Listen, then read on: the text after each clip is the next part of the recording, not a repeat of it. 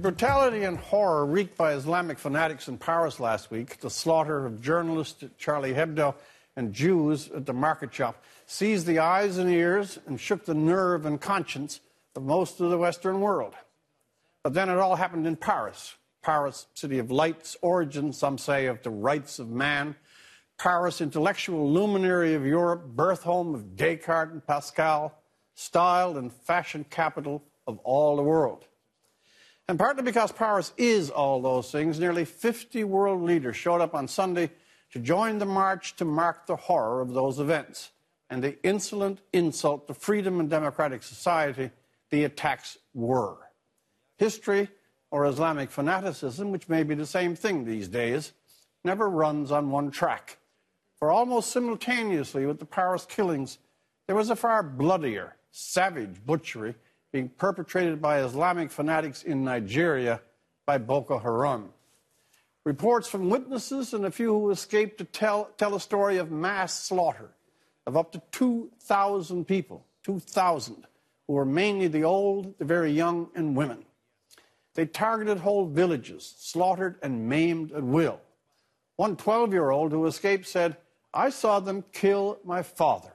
They slaughtered him like a ram. There were too many dead to count, said another.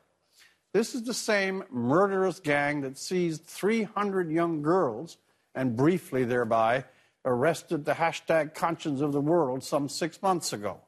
The same gang which rapes or sells, or rapes and sells, women into slavery. The gang that uses 10 and 12 year olds as suicide missiles. And one more dread statistic over one and a half million people are displaced, meaning homes burned or they have been driven from shelter by Boko Haram. What we saw in Paris was barely a feather from the wing of terror. In these villages of Nigeria, they were dealing with the whole vulture. The world is now reeling from examples of Islamic fanatics, ISIL raging in Syria and Iraq, the Taliban, who are still burning schools and throwing acid in the faces of young girls who want to go to school, and of course, the moron killers in the West yodeling Allah Akbar as they mow down innocents. But surely, the scale of things in Nigeria, and the bottomless savagery there, merits some deeper response than mere editorializing, as I'm doing, or mere statements of concern. If Paris could call out nearly 50 world leaders to march in condemnation and solidarity, surely these same heads of government might offer equal recognition, equal time, and equal presence to the killing and torment of the truly powerless and alone of the Nigerian villages.